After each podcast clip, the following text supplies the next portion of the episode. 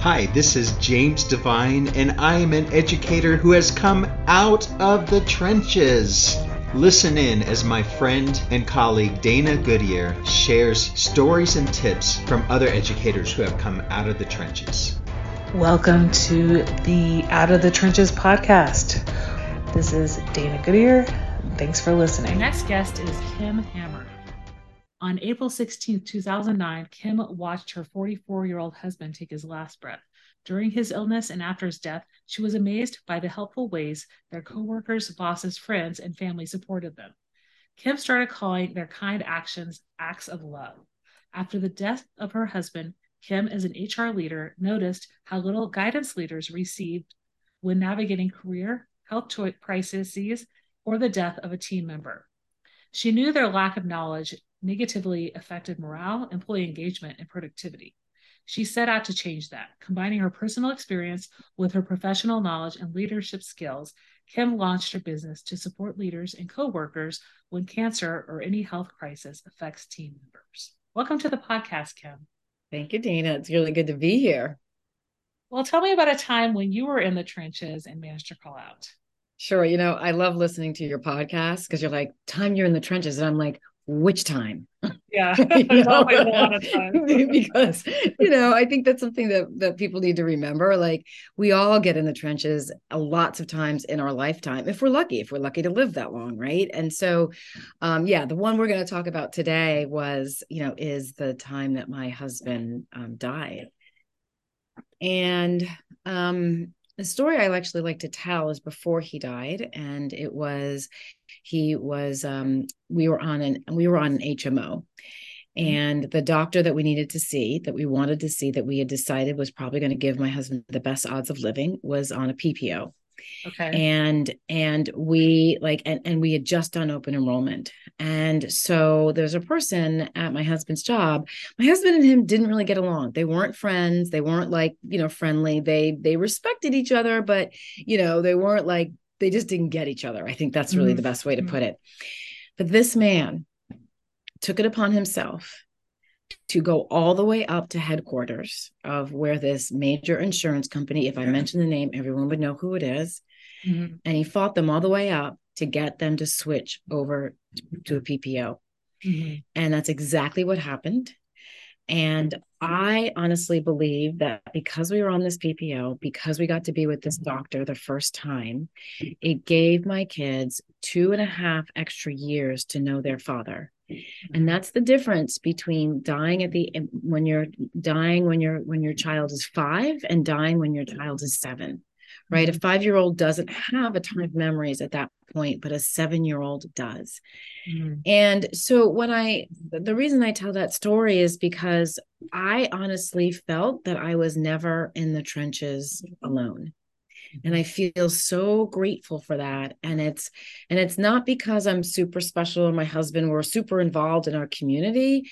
It's really it was really about being able to open my eyes and to see what was there and being offered to us.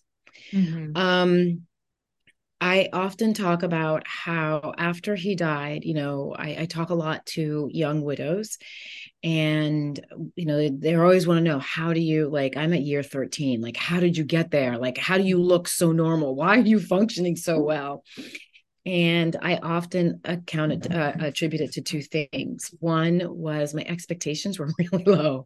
My goal every day was to put one pinky toe in front of the other, not even one foot, because one foot was yeah. felt like way too big. One mm-hmm. pinky toe in front of the other.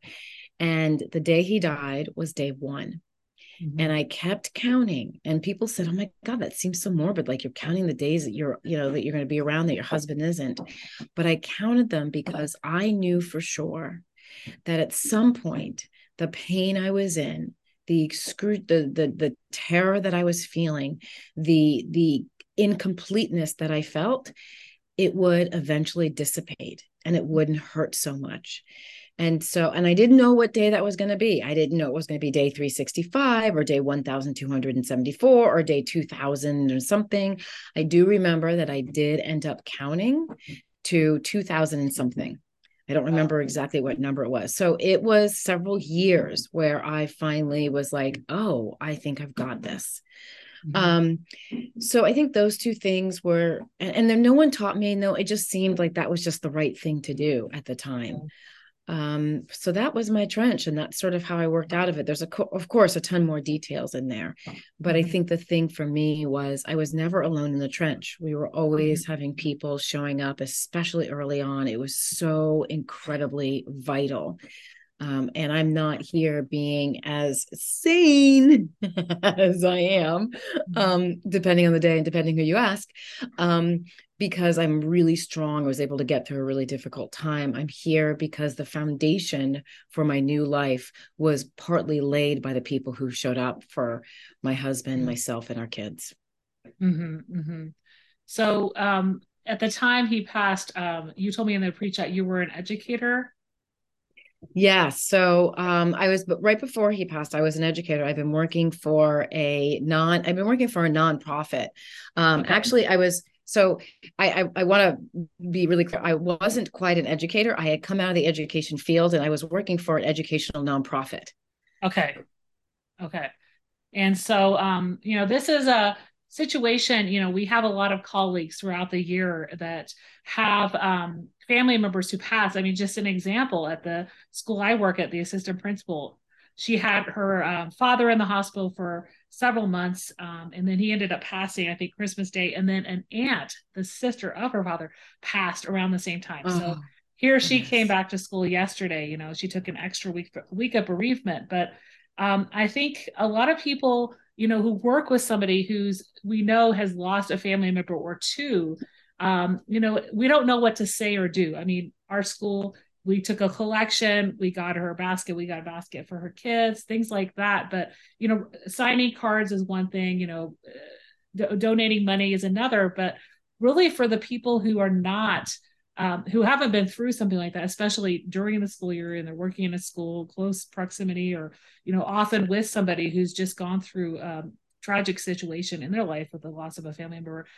Um, what is the best thing the coworker can do? Sure.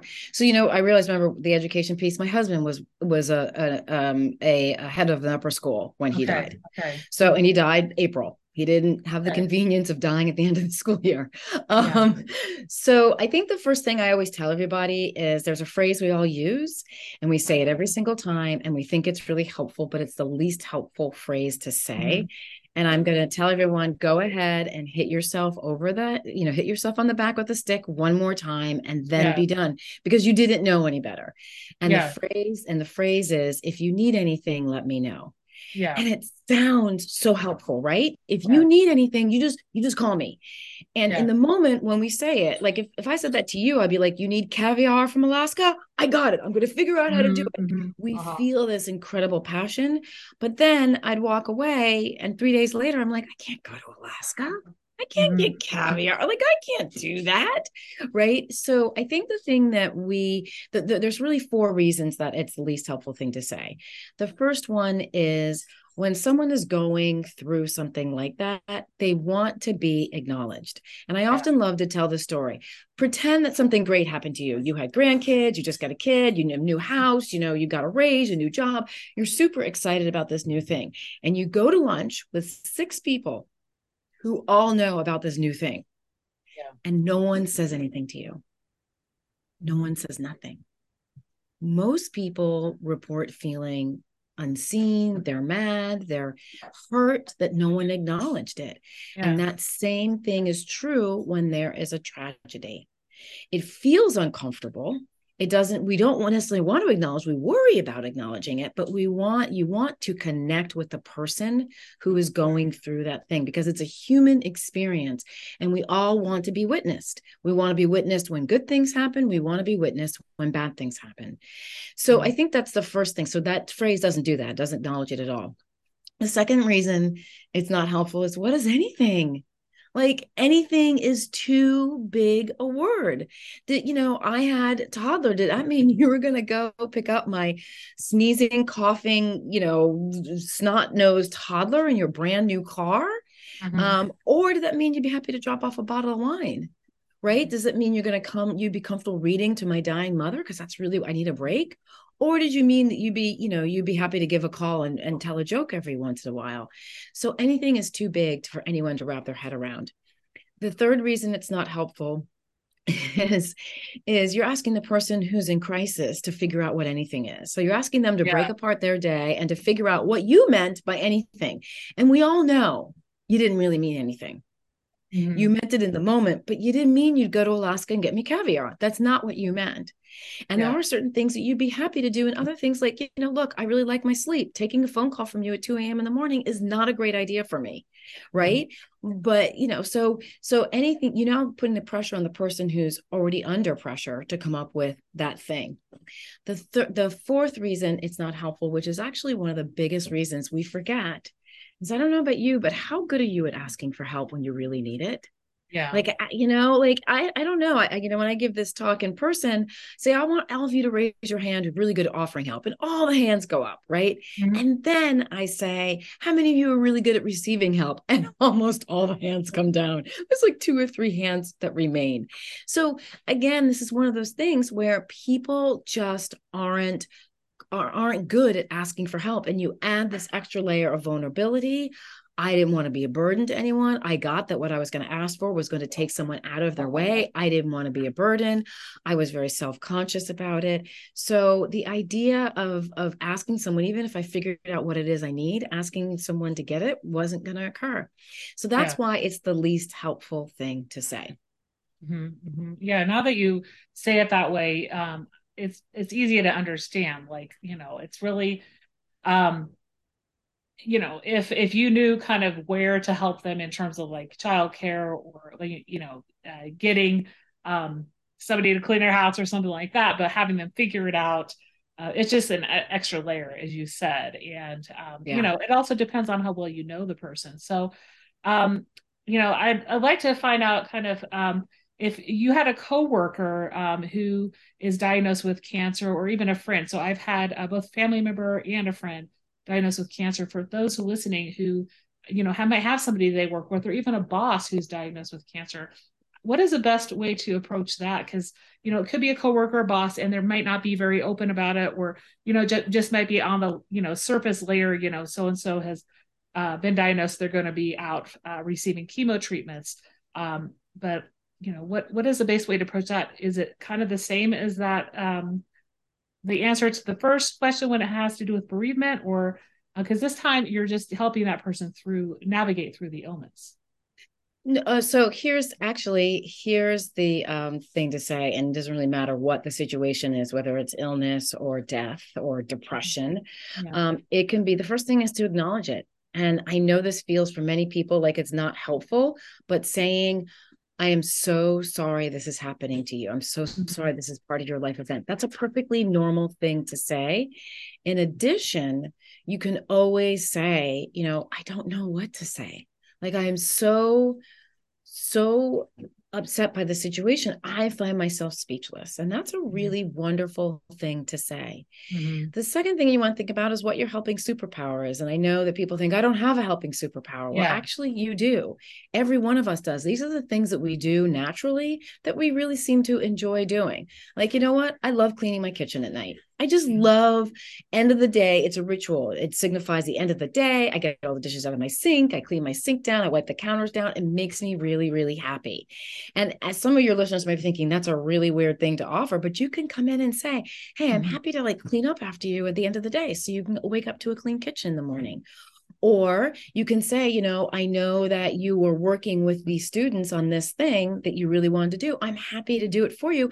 I'm happy to be a channel for your kids to reach out to you so that you're not, you know, you, you, you know, Art was the head of an upper school. He couldn't have all those students reaching out to him all the time. That would have been overwhelming. So the school did things like they had cards sent and they would send us a bunch of cards all at once. And so Art would be able to open these cards up and, and talk, right? Um, teachers came and visited him you know teachers and administrators came and visited him. They asked and he was like yes i'm totally open to that. Um, so there's so many different things that you can do but it really is a matter of kind of one it, helping somebody who is going through this takes courage. Mm-hmm. and i think that's a thing that we forget because oftentimes we make it about us right? I'm scared i'm going to say the wrong thing. I'm scared i'm going to upset them. I'm scared or worried about embarrassing myself that i don't know what to say. So we turn it about we make it about us instead of turning it about them. And the one thing that they want usually want is some form of connection especially you know when we think about work we spend a lot of time at work we feel connected to the people at work whether we like them or not we're mm-hmm, connected mm-hmm. to them mm-hmm. and when and when it's something like a cancer diagnosis that pulls you out of the workforce it can leave a person feeling kind of on wobbly ground or mm-hmm. even if it's a diagnosis where you know they can't teach classes after two because they have to go get treatment all these things happen after two and they start the next day and they feel kind of wobbly so anything you can do that connects them to you know you can I had my, I love the story. My um, cousin lives on this beautiful 90 acre ranch and she has sheep and dogs and cats and horses and, um, and ducks and ponds. And so she, you know, Art and I used to, and the kids go there all the time. And um, so she was, you know, she's seven hours north of us. She couldn't come down and do anything specific, but what she did do is she told us stories and she told us stories about the things that happened on the ranch. Mm-hmm. And they were just so delightful and so much fun. So, you know, you can tell stories about what's happening at school, about, you know, one of the students or about one of the teachers, or, you know, you can talk about normal life um, in a and and and just keep them and help them keep them connected. Yeah, that's such a good idea because like even though in our mind like we're venting if we're talking about maybe some issues with kids like you know they're taken away from that day-to-day situation if they're going through treatments and have to take a leave of absence so really just letting them know hey so and so did this today and it makes them feel yeah like you said more more like a, you know part of the um the greater uh, community at the school. Exactly. Um, so after your husband passed, um, you were working in HR. So kind of tell me about how your career path shifted uh, to do the support work that you're doing right now. Sure. So my very first job back in HR was working for a president whose wife had cancer and then died. And the school where my husband was at, they were very supportive of us. Um, you know, they raised a lot of, they raised money for us. They, you know, just the, the students and the staff just loved up on my husband a mm-hmm. lot. And so I thought that that was what would happen in the corporate world. Mm-hmm. Um, and I was very mistaken. Mm-hmm. And I remember the the day that we got word that his wife died, and one of the coworkers was like, "We should bring over cold cuts," and I was like, "No, yeah, right," because this was a man and he had a son, and I knew that everyone else was going to be bringing over food. And I knew that probably right now his refrigerator was already stocked. Right. And so we automatically go to food when food is actually one of the least helpful ways that you can help because everyone else does it. You don't need yeah. to get involved with food. Um, so um so so i i started to kind of say well no we don't want to do this. And then he came back to work you know f- about 2 weeks after his wife died. And you know when when you're dealing with a grieving person you're essentially kind of dealing with someone who is almost i mean almost bipolar. You know they yeah. have they're feeling really really good and then all of a sudden they're dropping. They have moments of clarity and beauty and sadness and softness and moments of anger and rage and they're completely unpredictable and yeah. so um, it's very hard to work with someone who's grieving and so i ended up trying to coach the managers who are reporting to him and saying hey yes he's you know they're like he just yelled at me well you know this is to be mm-hmm. understandable mm-hmm. here's the way you can approach it you know um so so that's sort of how it started. And every progressive HR position I had after that, I saw it happen over and over again. You know, employee would go out with cancer or work part time with cancer, and their friends would say, their coworkers would say inappropriate things. I saw a manager who was trying to be helpful and removed all of the projects that meant something to the employee and left them with all the ones that didn't that weren't inspiring. And the yeah. manager thought, "Oh, I'm going to take these off your plate to help you." And the employee was like, "You just took off every single motivation that I have to even show up at work." Mm-hmm. right? So it's real so i started to see this patterns of you know managers are what is it 70% of the people who lose who leave their job they leave because of a manager. So yeah. you know managers are very important in our lives as workers and when you have when you have an illness managers often find themselves just like regular most people unable to know what to do. And the problem with that is the team is watching you right? And everything you do, everything you say around this issue, they are then realizing it's okay for me to talk about this or it's not okay for me to talk about this or he he or she doesn't understand what they're doing or how they're doing it. And so now there's a loss of respect and a loss of trust.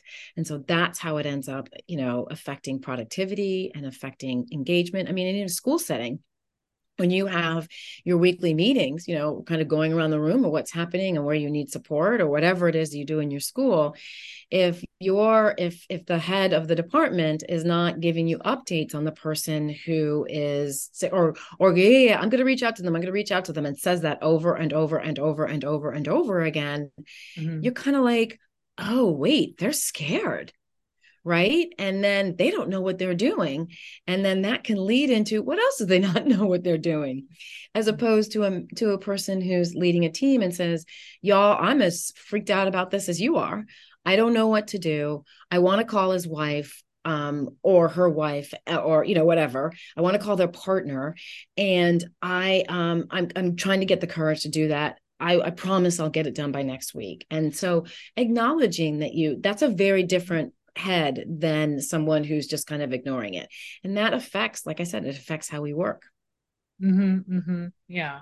Yeah it's um like you said it's something that repeats often. Uh, maybe the field like you said in in schools we might tend to be more compassionate because we have that compassion for our students and or uh, the students families. But really like when it translates to the corporate world like yeah really um you know i know a lot of organizations do have somebody in hr that helps with grief, bereavement, things like that. But it's like knowing who to reach out to. Not, yeah, like you're saying, they there's don't. not always, not always. That. Yeah. I mean, you know, all most organizations, if you have healthcare, you have something called EAP, which is the Employee yeah. Assistance Program.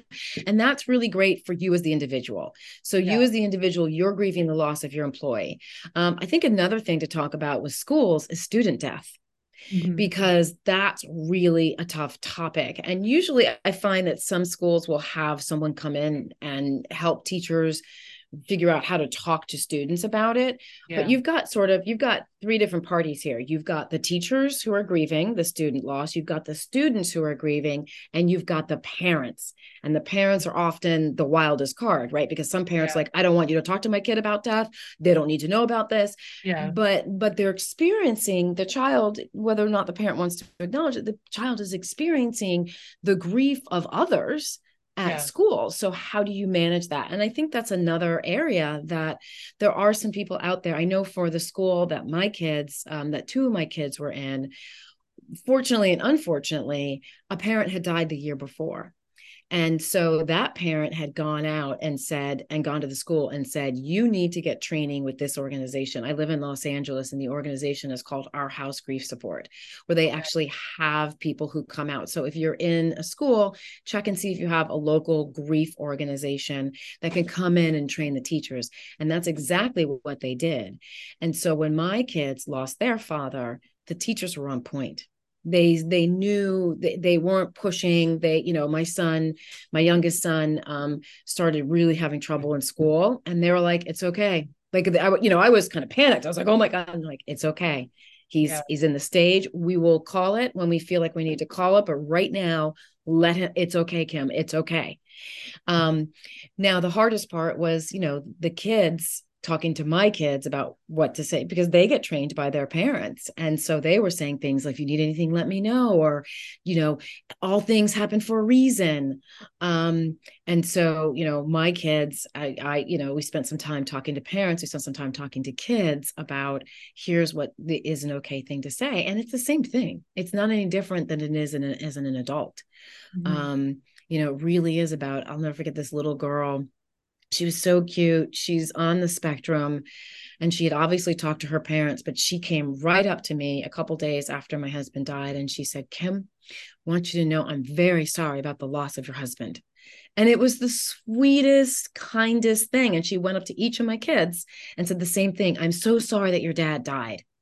And and they were they were like, great, you know, thank you for acknowledging it. Mm-hmm. Um, but yeah, it's it's not a, you know, it's none of us want to talk about it. It's really uncomfortable. And I think it's uncomfortable because we can't fix it. We mm-hmm. can't make it better.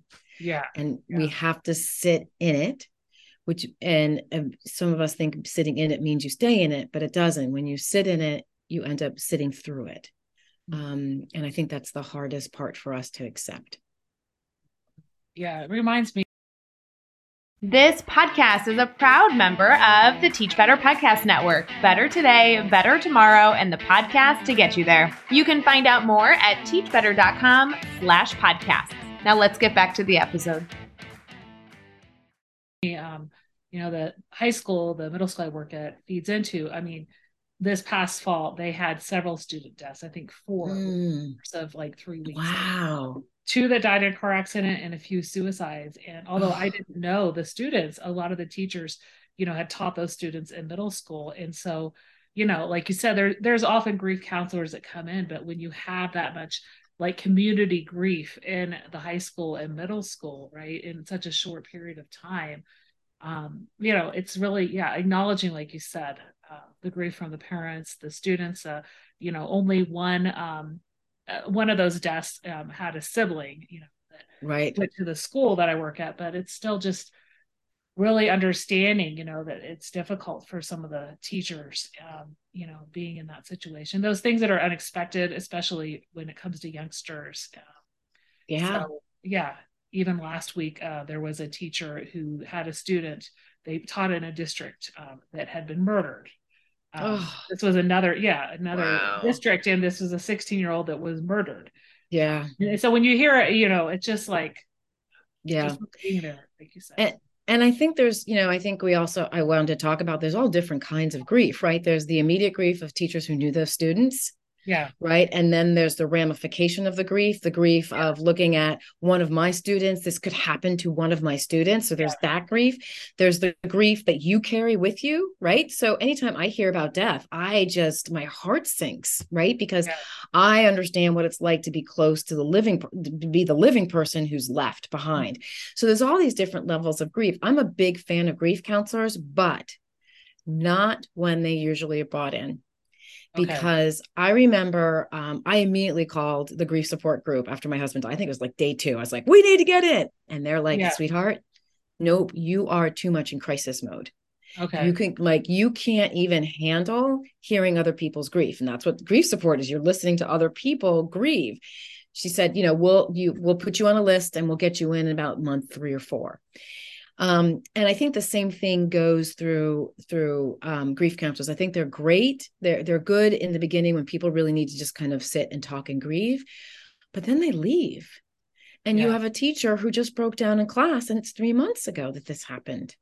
And mm-hmm. so, what do you do with that? Where does that teacher go? How do you talk to the students about it? You know, depending, and that all varies on depending on their age. If they're mm-hmm. teenagers, you can say, you know what, you guys, I'm having a moment. I really miss so and so right now. Something, you know, reminded me of him and I'm really missing him. I'll be back in five minutes. Teacher walks out the room, cries. I mean, that's a great model of what grief looks like. Mm-hmm. Cries, comes back in and says, Whew, he was a good person, wasn't he? Yeah.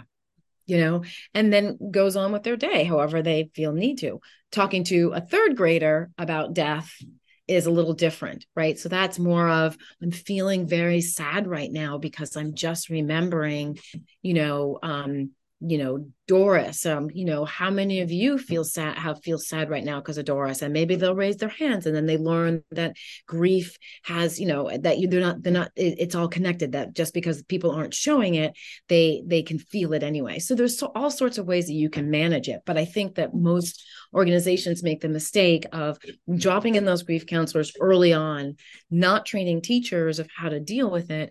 And then, and then, you know, leaving everyone to their own devices in month three or four. Mm-hmm. Um, so yeah. Yeah, yeah. And I, I see how that kind of played out. Like um I think for each of those deaths, they um they had, you know, counselors available at the school for for two days and they said, you know, let the office know if we need somebody to cover your class, those types of things. But it was like for two days, the initial Yeah. like shock, right? But it's like, what about that teacher who needs that moment, right? Later on. Um, Exactly. yeah, really. So, um, yeah, and then like you mentioned also that that third grader uh, talking to them about deaths. I did have that experience last year at the school I worked at with um, it was an elementary school, so they had lost a teacher. Oh third yeah. graders, yeah. So, um, Yep. you know, working with them and just like acknowledging, like you know, because they they don't always know how to put that into words, right? It, it was a Mhm. shock for them, right? Because they come back to school on a Monday and all of a sudden, right? Yep. so um, being there for them but then knowing also i think we we we were able to really be able to follow up you know in the month that followed like hey you know a student that breaks down really being there as a support and i know at the elementary level there are more uh, people for the social emotional support in my experience Right. Are at the Right. second Yeah. level Yeah, isn't it- I just always find that so interesting. It's like I remember a friend of mine said, she said, Kim, if you're going to work, work while they're young, be home when they're teenagers. And it's the exact opposite. We all think we all need to be there when they're young, but teenagers need you present. They may not want to talk to you, but they need you present, right? They need you there. And um, I always think about they, they do that a lot. They just kind of, you guys are, you're fine. You'll figure it out. You'll figure it out. And that's when they need the support the most. You know, one thing I thought about is when um when my husband died my youngest was seven he had just turned Mhm. seven Mhm. and something that one of the grief counselors said there's a couple things the grief counselor said one was that seven year olds death is just sort of learning to be permanent so anywhere but usually five and younger kids will ask are they still dead? Because they don't understand. And if you have a teacher who doesn't understand that that's part of their processing that's part of their brain their inability to do inability to to to understand that death is permanent that teacher is going to be like stop talking about it or may get upset or have have Yeah. all these conversations that don't need to happen just because simply the child is asking are they still dead um, Yeah. something else that um, that my that a therapist told me was really good advice she said kim when your husband died you automatically and i tell any adult my husband died all adults immediately think of graduations weddings right? Mm-hmm. Big events in their first jobs big events in their lives that the parent is going to miss. Well kids don't know those are coming. They just don't think about them. So when my daughter graduated elementary school she was actually the biggest thing for her was she turned double digits after my husband died and it's so funny because after he died i thought oh my god he's going to miss her 10 he's going to miss my youngest 10 like double digits Mhm. and she came to me a week before her birthday, hysterically sobbing because she realized daddy's not going to be here when I turn double digits. Right. And that was a milestone for her. And then graduating elementary school, graduating high school was a milestone for my kids. And they don't realize they're out there until they're able to understand, oh, right, he's going to miss all milestones. So that takes a certain developmental level. Um, and so we often find that you know kids younger don't understand that, but it's the the kids kids who like maybe graduating, maybe their parent died in third grade, and Yeah. they're graduating on sixth and uh, yeah sixth grade, no fourth fifth grade to go into middle school, and all of a sudden they're having their grades drop, or they're have they're really struggling in the spring. They could be struggling because they're grieving the fact that their parent isn't going to be there, and it's to them it's just like it happened yesterday. Hmm hmm Yeah, yeah, yeah. That makes me think, you know, more about like, yeah, those milestones that are really important to the kids. So let's shift um, a little bit more to that workplace um, culture in terms of, um, you know, if a leader uh, who's listening has an employee who needs the support because they're going through cancer treatments or they are going through bereavement, um, how does the leader balance the employee's need for support and the team's need to get done? Yeah, I mean that is the number one question. I think the thing that most uh, most managers or leaders are afraid of is they're afraid of being too empathetic. Because in their head, if I'm too empathetic, I'm going to let them get away with everything and then I'm kind of I'm kind of screwed. Um I think what happens initially is a lot of managers, um, some have admitted it to me, when they hear about the employee dying or going through cancer, they immediately go to crap. You know, what about this project? They're so important. How can they? And then they feel guilty that that's their first thought. Mm-hmm. And so I often tell people it's okay. That's normal to have your first thought that doesn't have anything about who you are as a person. It's just that that's, you know, we sometimes we need to process the the, the simple little things before we can get into the big emotions of it. Um, so what I what I like to remind managers is empathy and productivity actually do mix very very well together. Again, this is a these are courageous conversations you need to have with your employee, and they start with first of all acknowledging what's happening to them. I'm so sorry you have cancer. And your employee can come in and uh one I can only back up. One thing I hear a lot of managers say is take all the time you need, take all the time you need. And I try to coach managers to never say that. If I can get to them before it, I coach them to never say that because it's it's akin to if you need anything you want, but if you need anything, let me know. How much is all the time? For me, all the time maybe three days. For you, all the time maybe a month and then you don't show up for work in a mo- for a month and your manager's like where the where yeah. I, don't understand right yeah.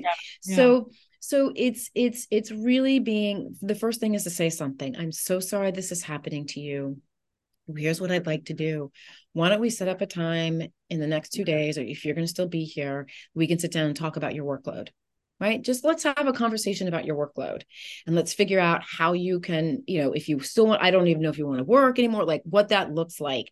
And then the so the employee walks away feeling like one they've been heard and two their manager gets their panic right? Because some some employees will come in with like i'm quitting i don't really care uh, my life is you know too short. Other employees are going to come in like okay but i'm going to show up i promise. I'm going to be here and i'm going to do this yeah. and I'll be you know? So so when you do that um, you have the opportunity to to just set the employee at ease like okay the next thing i have managers do is i have them actually do some writing around their own feelings mm-hmm. around this person and what's going what they're going what's going what's happening to them and also their stereotypes because right. if you haven't had any experience with cancer or loss or depression, you have had experience by watching what other people do or what TV says to do. And so that can be very limiting and understanding what stereotypes you have. So, for instance, when we talk about cancer, we think people get bald, they lose a lot of weight, they're nauseous. Those are sort of just the common things, right? They lose their eyebrows and they need a wig. Those are some of the common things. Well, maybe your employee isn't going to lose their hair. They could be in a type of treatment that isn't going to have them lose their hair. But with that idea of them being bald and losing their hair and nauseous, we associate that with being weak. And so all of a sudden, we have an employee who's come in the office who you don't even realize you think is weak, and you're not giving them the challenge or the, the work that they want to do so that they can be continue to be part of the community. So I think it's so I have managers walk through that. What are their personal experiences with this? Did they have cancer in their back? Let's just use cancer as an example. Do they have cancer in their background? Has someone close to them died of cancer? You know, what was their experience? Did have they had cancer? Right? We forget that our managers may have had cancer in a past life or you know two jobs ago. So really understanding that, and then the next thing I have managers do is you have to assess the situation. Really take a look at what is this person involved in? Like are they involved in any big projects or and if so what do those projects do? Uh, what's this you know companies you know talk a lot about succession planning. Some companies do it some companies don't. But is this person expected to take your position at some point right? Or or are they expected to move up? Like what are you thinking about succession planning? Is there anyone else on the team if the employee cannot work for 3 to 4 months is there anyone else on the team that can pick that up? Or are there other team members that can pick that up who do you need to support the team if you know if you're playing you're sort of playing um, sort of shuffling around things so really getting a good handle on that is really important because then you can start to take action.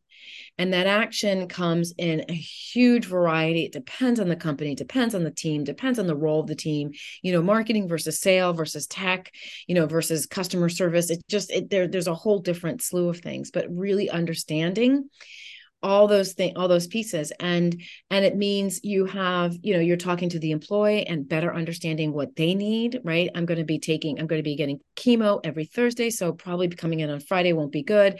And i don't know how long it's going to take me to get back on my feet so why don't we say i'll come in um, at 12 on mondays right? So i'm working monday afternoon through thursday afternoon um, and so it's having and communicating that clearly to the team. How much does the employee want the team to even know? Are they like wide open? I have cancer and this is my treatment, or they are like, I will be out, and that's all you need to know. Yeah. You know, um, understanding that what's the communication plan, what's the work plan, and then having those, making sure that you have those conversations with the employee. A lot of managers are afraid to say to the employee, "You're not getting the work done." But you can say that to employee if you have taken the time to put together a work plan so that something that you and the employee agree on the work that's going to get done. And then you check in and you say, Hey, how's it going? Is it getting done? Or, Hey, I've noticed that you've missed these four deadlines. We probably need to reassess your ability to get some of the work done. Let's have a conversation. And so, again, you're keeping that employee connected to the organization. You're keeping your team, your team is feeling safe, like they know what's happening, they know that you've got it covered um, and then you're also helping your ability. You just because they're sick doesn't mean you you know you you're you're still being able to get things done.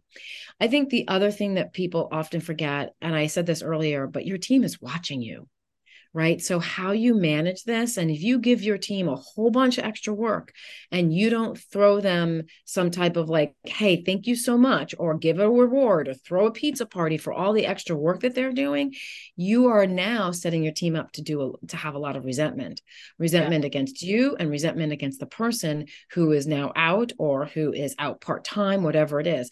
So, everything you do during this during this time really impacts the team. I have seen teams increase their productivity which was fascinating to watch because everyone was on point because the manager was talking to everyone because man because the team knew how to talk to the person who was dealing with this right? Some of the some of the basic education of what we just talked about here is how do you what do you say to somebody? Employees mm-hmm. want that information. So the manager took it and you know brought me in and we talked about what do you say? How do you act? What do you what are your feelings about this situation? Um, and then the manager came up with a communication plan with the employee and with hr they all worked together to come up with a communication plan so that the whole company knew the guidelines guidelines, right? No one was left going, can I talk to them? What am I supposed to do? None of that was happening. Everyone knew this is how to talk to them. This is the people you need to talk to. If you want to take action, this is where you find the place to take action, right? Mm-hmm. Um, and and the manager felt okay by saying to the employee, "Hey, you know, you're you're not meeting this." And and one instant, the employee came to them and said, "You know that goal that we set? I don't think I can do it. We need to reassess. The chemo is affecting me way more than I thought it was."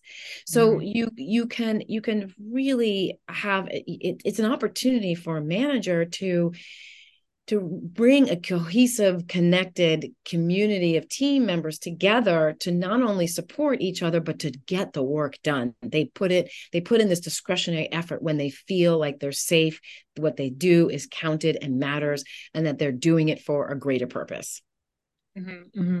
yeah and i think that's like what we can all strive for and those uh, leaders listening uh, really, you know, uh, be open with the person and acknowledge like if they're going through treatments, they might want to still have their foot in the game and do as much work as they can. Um, you know, if a person's in the classroom, like you said, it could be taking off every Friday, um, something like that. Just um, or you know, certain afternoons, like um, you know, if you're working with a teacher who needs to take half days, things like that. So, but acknowledging, you know, any extra work the team might do and uh, just being respectful of the um, person who is going through treatments and uh, how much they they want people to know or not know about their situation exactly um, what is a great big lesson uh, that you want everybody listening to know um, mm. in terms of uh, you know treatments that employees might be going through bereavement uh, they may be going through and um, how to um, you know go forward in these uh, difficult situations i think that we all underestimate greatly how much we impact the lives of those of us around us mm-hmm, mm-hmm. and i think the one thing i know the one thing i want everyone to know is how much they matter you mm. know mm-hmm. i I am I am not here because I said earlier, you know, the people who showed up for us, they set a foundation for me, really important foundation for me to stand on as I began my new life without a husband. Mm-hmm. And they, you know, the, the the things that they did still come to me and they still make me cry. They were so thoughtful you know just so someone put a cooler outside my front door so that this is the second time my husband had cancer so that i didn't have to answer the door every single time someone dropped off a meal because sometimes that was exhausting. It was such a thoughtful gesture. You mm-hmm. know someone filled my car up with gas. I'll never forget. I got someone sent me $10 they didn't leave a return address. I was blogging at the time. So she said, I've been reading your blog. I feel so moved by everything that you're doing. And thank you for sharing. It's, I really find it so helpful. I don't know what to do. So all I can do is send you this $10. It's the most meaningful $10 I've ever gotten, right? Because someone, I don't know this person, I still don't know who it is, but she took the time to say, to think to herself, and she didn't think this, but this is what she's saying I matter and I can do something. And so she took her $10 and that's what she did. And so I really want people to know you really matter. You really, really matter. And what you do and how you show up for someone in crisis does make a difference. They may never remember. It took me years to remember some of the things that people had done, but it mattered it got me on my feet. It made my life a little bit, just a tiny bit easier in the moment. And that mattered. It mattered to me and it really mattered to our children. Mm-hmm. So that's the message I want people to have. You know, if you take nothing away from this whole podcast, you know, I want you to take away, don't say if you need anything, let me know. But if even if you don't take that, I want you to take away the fact that you matter and how you show up for someone really does matter. Mm-hmm, mm-hmm. Yeah, that's so important it can be a small thing, but like just taking the time and showing up. Um, so you also have a book, and uh, listeners can uh, receive a free sample of your book. Um, I'll link that in the show notes. Uh, tell me a little bit about um, just some of the lessons that people can learn if they uh, grab a copy of your book. Sure. So the book is up here, and I wrote it um, to be really easy. So you can just open it and you flip up to, you know, chapter Act of Love number 80. Um, I wrote it to be this kind of book where, oh my gosh, what do I do? Open the book. Okay, buy her a gas card. Got it. Go. Yeah. Right. Yeah. It's, I want people to th- remember it's simple. You don't have to cook meals, 80 meals for the next 80 weeks to be helpful. Um, so you can buy, you can find the book at 100actsoflove.com and that's the number 100 acts of love. You can also download, I know I mentioned one thing never to say, but there are four other things. Is that right? Nope. Four other things. Clearly I'm not a math teacher. Um, there are four other things that I highly recommend no one say. And this information has been gathered by talking to people who have gone through cancer and loss. And so if you'd like to download that, you can go to 100actsoflove.com backslash what not to say. Really simple and easy. What not to say. No spaces, no capitals, just what not to say. And you can download there. You'll be added to my email list where I send out tips every week, or I let you know if I'm going to be appearing someplace or on a Zoom call or holding a meeting um, that's open to the public. So those are the two best places. Oh, you can always find me on LinkedIn as well. I do uh, I do a LinkedIn live every Thursday. If you have a question you want me to answer, I'm happy to do that for you. And then I'm also on Instagram at 100 acts of love. Great, great. Well, I'll make sure I link that in the show notes. Thank you so much for being on the Out of the oh, Trenches podcast. You. you. know, it was great learning more about uh, just how to navigate situations that will occur in the workplace yes. and yes. with students at school. So it's a difficult situation, but we need to be prepared to be able to support those around us. Exactly, and it's and it's and it's also sometimes one of the most beautiful times in your life as a supporter because you get to see a whole bunch of people coming around. You feel like you're a part of a community, and to know to be able to lead a community and help them support someone is a really powerful gift anyone can do. Great, great. It was a pleasure having you on. Thank you so much for having me. My book, Out of the Trenches Stories of Resilient Educators, has now been published. You can access it through Amazon you can buy it at the Road to Awesome website, or you can get it through my website at danagoodier.com. Please re- leave a review, and you can also access it on Kindle. Check out the show notes on danagoodier.com to learn more about this guest and links to their social media. Please subscribe, share, rate, and review wherever you download this podcast. Tell your friends and colleagues about it, and if this episode resonates especially with you, be sure to share it out on social media and tag me at Out of Trenches PC.